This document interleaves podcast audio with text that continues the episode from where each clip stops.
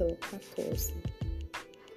Eis que o dia do Senhor vem, e os teus despojos serão divididos no meio ti. Pois ajuntarei todas as nações contra Jerusalém para a batalha, e a cidade será tomada, e as casas serão saqueadas e as mulheres violentadas, e metade da cidade será levada para cativeiro, e o restante do povo não será tirado da cidade. Então o Senhor sairá e lutará contra aquelas nações, como ele lutou no dia de batalha. E os seus pés estarão naquele dia sobre o Monte das Oliveiras que está defronte de Jerusalém, para o leste, e o Monte das Oliveiras está fendido pelo meio, para o leste e para o oeste, e haverá um grande vale, e metade do monte será removido para o norte e outra metade para o sul. E fugireis para o vale dos montes, porquanto o vale dos montes chegará até Azel, e sim, fugireis, assim como fugistes de diante do terremoto nos dias de Uzias, rei de Judá.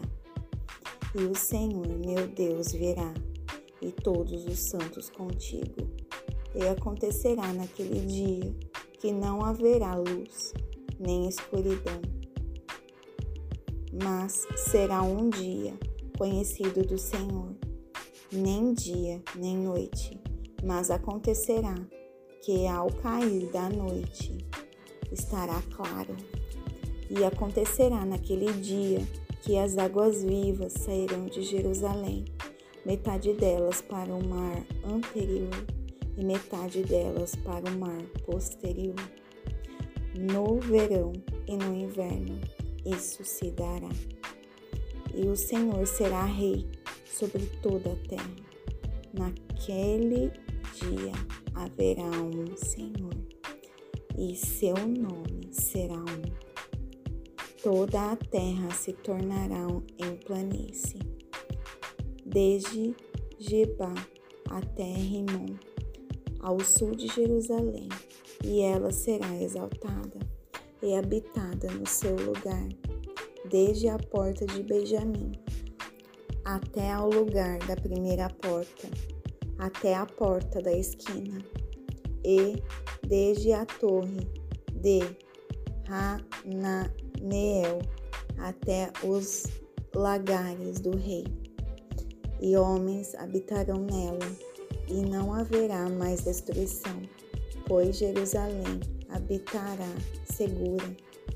E esta será a praga com que o Senhor ferirá a todos os povos que lutam contra Jerusalém, e sua carne apodrecerá enquanto ainda sobre os seus pés, e seus olhos apodrecerão nas suas cavidades, e a sua língua apodrecerá dentro de suas bocas. E acontecerá naquele dia que haverá um grande tumulto da parte do Senhor entre eles, e cada um pegará na mão do seu vizinho, e cada um levantará a mão contra o seu vizinho. E Judá também lutará em Jerusalém, e a riqueza de todos os pagãos será reunida ao redor ouro e prata, e roupas e grande abundância. Assim será a praga dos cavalos, das, das mulas, dos camelos e dos jumentos, e de todos os animais que estiverem nessa, nessas tendas, como essa praga. E acontecerá que todos os que restarem de todas as nações que vieram contra Jerusalém subirão de ano em ano para adorar o Rei o Senhor dos Exércitos, e para celebrarem a festa dos tabernáculos. E acontecerá que, se alguma dentre todas as famílias da terra não subir a Jerusalém para adorar o Rei, o Senhor dos Exércitos, não haverá chuva sobre ela. E, se a família do Egito não subir, nem vier, não virá sobre ela a chuva. Haverá a praga com a qual o Senhor ferirá os pagãos que não subirem para celebrar a festa dos tabernáculos. Esta será a punição do Egito e a punição de todas as nações que não subirem para celebrar a festa dos tabernáculos. Naquele dia haverá sobre as campainhas dos cavalos santidade ao Senhor e as panelas na casa do Senhor serão como as bacias diante do altar.